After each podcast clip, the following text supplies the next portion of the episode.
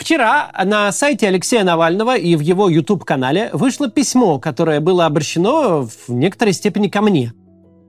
В первой его части Алексей был недоволен тем, что я и другие публичные спикеры высказали сомнения в авторстве его треда о Михаиле Ходорковском. А во второй части он просит спорить с ним и критиковать его, несмотря на то, что он находится в тюрьме, и приводит уже только мою цитату на этот счет. Мне действительно казалось неуместным дискутировать с человеком, который находится в тюрьме. Но учитывая прямую просьбу Алексея, я попробую сегодня выступить с критикой его основных политических позиций, действий его и его команды, а также поспорить с ним. Обращаться я буду к Алексею лично, так, как будто он действительно включит и посмотрит этот ролик, ну или получит распечатку.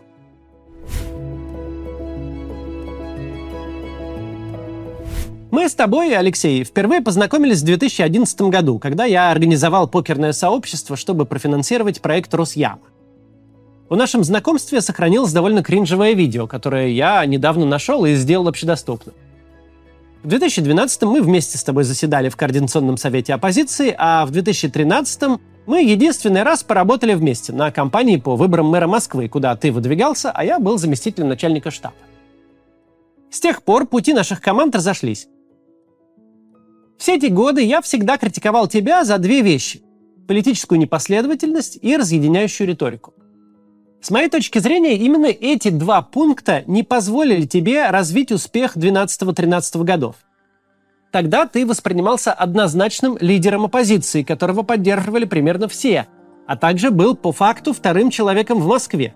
Но федерального политика, слова которого имеет существенный вес в российском обществе, превратиться тогда не удалось.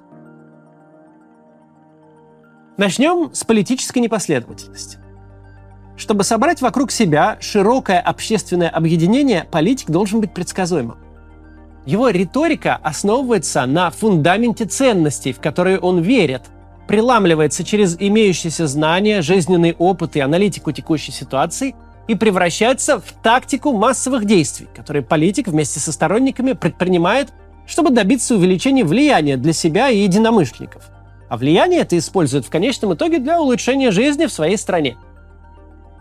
Твоя же политическая деятельность такова, что твоим сторонникам долгие годы может быть только очень преданный лично тебе человек.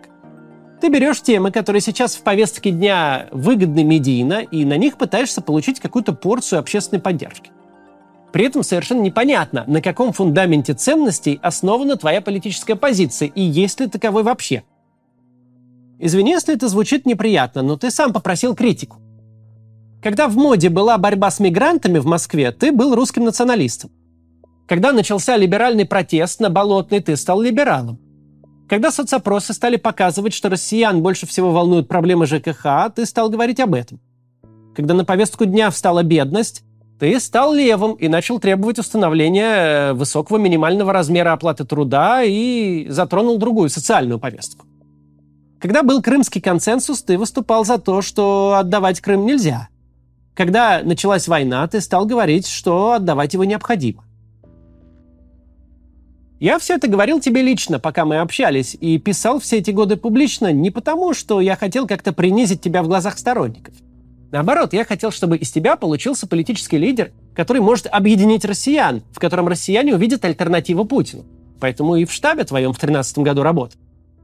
Но произойти такое может только с человеком, который отстаивает ценности и идеи, которые ему важны. А в твоем случае непонятно вообще, что это за пределами твоего лозунга «не врать и не воровать», который хорошая моральная основа, но совершенно не катит, как ценностный фундамент для политика. Из отсутствия ценностного фундамента вытекает совершенный расколбас в тактических действиях. Возьмем простой и понятный всем пример – голосование.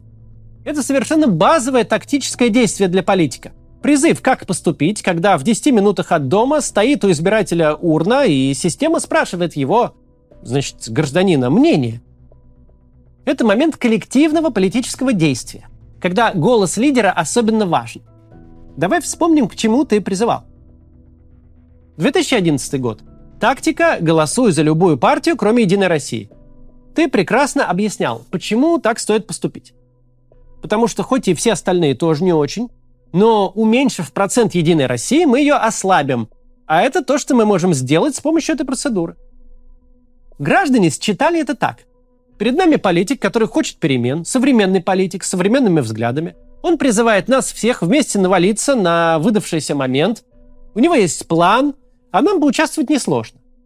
В результате был большой успех и масштабные протесты после вынужденно сфальсифицированных выборов. Ну дальше, в 2012 году ты проигнорировал выборы президента вообще, будто бы их нет. В 2013 ты сам участвовал в выборах, был допущен, ну и тут с призывами все понятно. В 2014 сначала ты выдвигаешь кандидатов на выборы в Мосгордуму. Они не собирают подписи. И потом ты говоришь, что выборы больше не выборы. Они полностью задавленные и испорченные, по твоему мнению. Нормальных кандидатов там нет. Ты пишешь, что мы должны стоять на позициях моральных теперь, а не политтехнологических. И что выборы необходимо бойкотировать. Это выборы, в которых я участвовал, и чуть-чуть депутатом Мосгордумы не стал. В 2015 году ты устраиваешь коалицию с Михаилом Касьяновым, фотографируешься с ним и объявляешь совместный, значит, штаб, совместную деятельность. Илья Яшин идет от этой вашей коалиции и платформы на выборы депутатов в Костромскую думу. Ваш список под руководством Леонида Волкова, который руководит штабом, собирает там 2% голосов. В 2016 выборы в Госдуму. Ты поругался с Касьяновым, за Парнас голосовать ты не призываешь, а выдаешь очень сложную инструкцию сторонникам.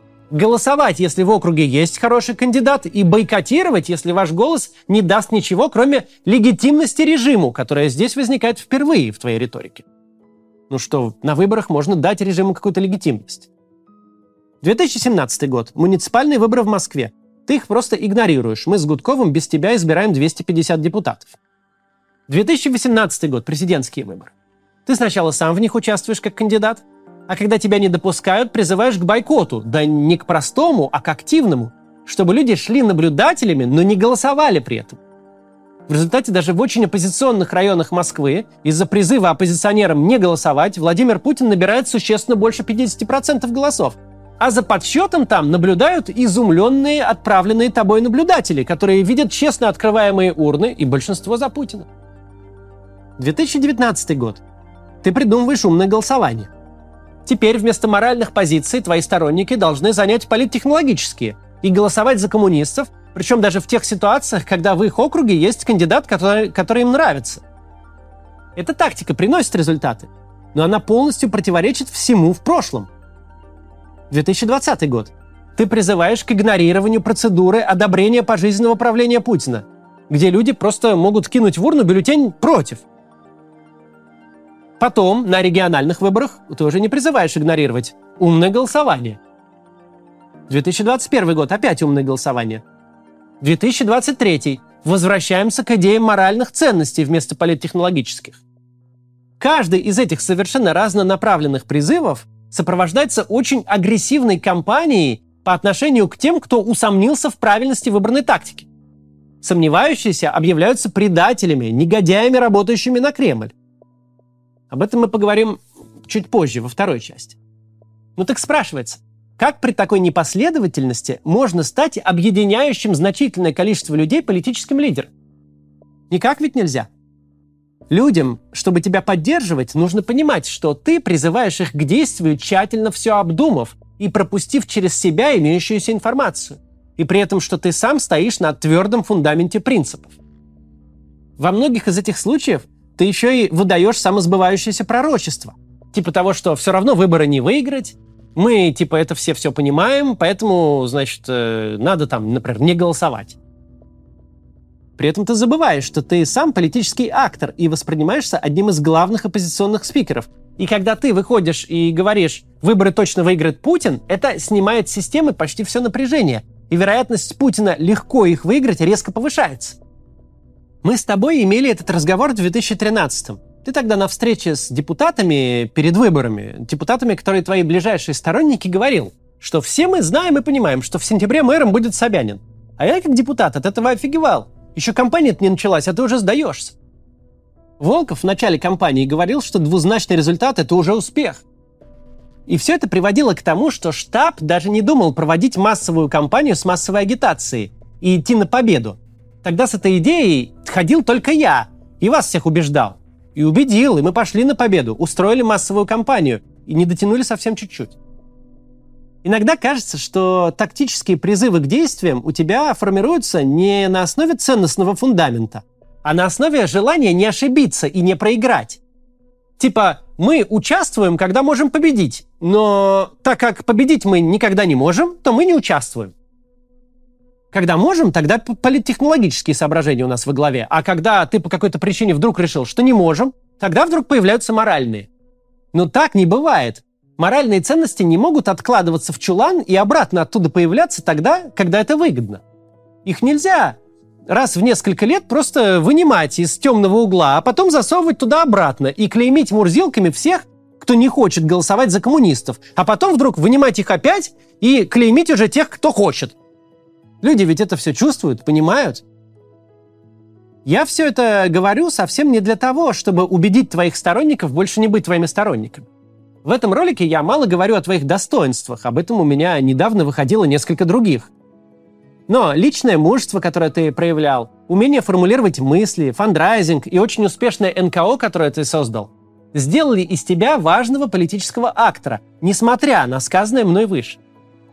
Я пишу критику тут потому, что ты попросил ее высказать, и потому, что я думаю, что российская политика сейчас нуждается в том, чтобы ты был в своей лучшей форме и выдавал лучшие возможные месседжи. Путин сейчас убивает людей тысячами в день, а у тебя в российской политике уникальное место, и твои адекватные действия могли бы приблизить окончание его правления. Ты обладаешь большой силой, но существует она только тогда, когда верно используется. Например, представь, что твое видео про дворец, которое посмотрело 127 миллионов человек, вышло бы не тогда, когда ты попал в тюрьму, а перед голосованием об обнулении путинских сроков президентства. И в видео этом ты бы призвал не дать Путину править вечно, прийти и проголосовать «нет», а потом собраться всем на площадях городов и защитить результат. Как ты думаешь, был бы тогда шанс его сшибить? Я думаю, что был бы, и еще какой. Но ты был в плохой форме. Ты об этом не думал. Ты думал, что все потеряно и все бесполезно, и призвал бойкотировать, и шанс был упущен. Но теперь перейдем ко второй главной моей линии критики твоей деятельности за эти годы и сейчас – разъединяющая риторика. Когда мы с тобой познакомились, ты был объединяющим политическим лидером. Ты мог говорить с кем угодно. Мы с Варламовым позвали тебя тогда на открытие урбанистической выставки. И ты там вполне адекватно общался с московскими чиновниками. Ты входил в совет директоров Аэрофлота. Ты был авторитетом для разных групп в оппозиции. Когда избрали координационный совет, тебя сделали председателем на первом заседании почти единогласно. А все мои попытки выдвинуть альтернативную кандидатуру, просто чтобы у нас не было выборов из одного человека, приводили к тому, что люди брали самоотводы. Все хотели показать свое хорошее отношение к тебе. Ты дружил с Ксенией Собчак, с Ильей Варламовым, общался с Дмитрием Гудковым, с Борисом Немцовым, Сергеем Пархоменко и Алексеем Венедиктовым. Но все изменилось в 2013 -м. И при этом моменте я тоже присутствовал. Ты сказал, что теперь, когда мы явно занимаем второе место на выборах мэра Москвы, в России есть только два политика – Навальный и Путин. И те, кто не за Навального, те за Путина.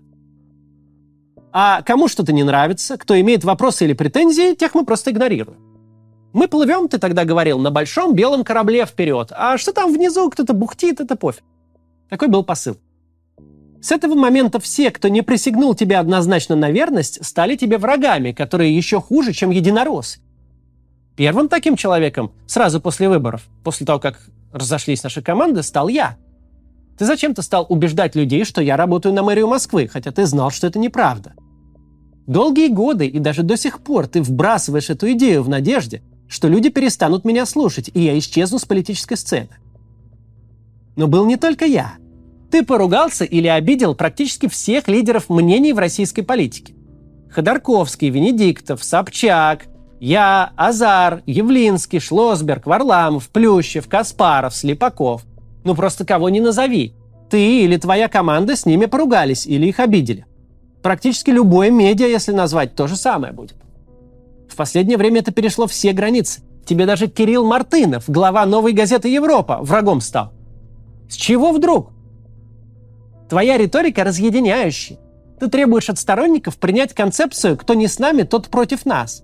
Кто имеет не то мнение про что-нибудь, тот предатель, гад и непорядочный человек. Каждая твоя публичная коммуникация – это разбивание широкого объединения людей вокруг антивоенной идеи, которая давно назрела. Невозможно делать политику в одиночестве. В коалиции только с преданными сторонниками, все из которых получают у тебя зарплату и зависят от тебя финансово. И воевать при этом во все стороны. Вообще все у вас враги, одни вы хорошие. У такой стратегии есть только один исход – текущее состояние партии «Яблоко». Когда ты во всем прав, а отлично знаешь, что не так было сделано в 90-е, они это на каждом политсовете разбирают. Стоишь такой один в белом пальто, но поддерживает тебя только 1% общества, в основном состоящий из людей, делающих это просто по старой памяти. Но для перемен нужно намного больше, чем 1%. Невозможно со всеми всегда ругаться. Нужно находить точки соприкосновения. Когда началась война, и я, и все остальные в российской оппозиции ждали от тебя смены риторики. Что ты вновь займешь объединительные позиции. Что мы сформируем координационный совет или еще какой-то орган. Там все будем заседать, обсуждать разные мнения, приходить к, примерно к общему знаменателю и транслировать консолидированную позицию антивоенной части российского общества, как для россиян, так и для властей других стран.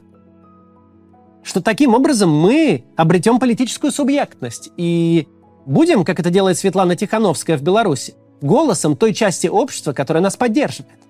Что мы займемся помощью нашим согражданам, подвергающимся преследованию за свои взгляды, тем, кто пострадал иным способом. Будем выдавать российскому обществу адекватную, консолидированную, альтернативную позицию. Будем спорить с властью, используя те инструменты, которые у нас есть убеждать россиян сопротивляться в те моменты, когда это можно сделать безопасно. Мы так нарастили бы свое влияние и смогли бы вмешаться в ситуацию, когда выдался бы такой шанс. Что у нас вместо этого? Твоя команда делает расследования, которые мало что нового открывают, и прыгает на всех вокруг, ни с кем не коммуницирует, да еще и теперь всех во враги ты записал. Ну давай поговорим про 90-е, про Чубайса, и как нам не повторить ошибки? Заборем, наконец, вражину Мартынова и убедим кого-нибудь в том, что Кац и Венедиктов работают на Кремль. Так победим. Мне кажется, что тебе нужно изменить стратегию.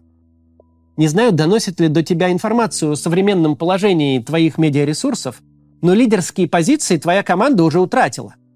У Ходорковский Live, например, больше просмотров в месяц, чем у популярной политики твое обращение на твоем основном канале, где были когда-то миллионы просмотров, десятки миллионов. Так вот, оно за день набрало примерно столько же просмотров, сколько стандартное видео живого гвоздя. А опросы доверия лентача хоть и продолжают пока показывать высокое доверие к тебе, но показывают минимальный уровень поддержки твоей команды и доверия к ней. Весь тот авторитет, который ты с таким трудом набирал, испаряется. И это ни для кого не хорошо. Наверное, с этим, в частности, связано нежелание верить в то, что эти агрессивные тексты пишешь ты сам. У меня действительно плохо укладывается в голове. Как ты в своей речи в последнем слове в суде говоришь, что не хочешь разжигать ненависть к судьям, прокурорам и конвоирам, которые выносят тебе несправедливые приговоры и исполняют их. А потом в посте про ненависть к 90-м говоришь, что ты искренне ненавидишь Мартынова, Венедиктова, Чубайса и меня – Непонятно мне, как ты после всего, что с тобой произошло, находясь в тюрьме, вместо объединяющих месседжей, призывающих к сопротивлению, ведешь оттуда тред в Твиттер с разборкой с Ходорковским из-за какого-то его сотрудника. Ты нужен сейчас и российской оппозиции, и российской политике, и российскому народу. Ты нужен как объединяющий лидер, а не как склочник. От тебя нужны призывы к объединению против общего врага и сопротивлению ему – а не мелочные разборки с другими оппозиционерами. Соберись.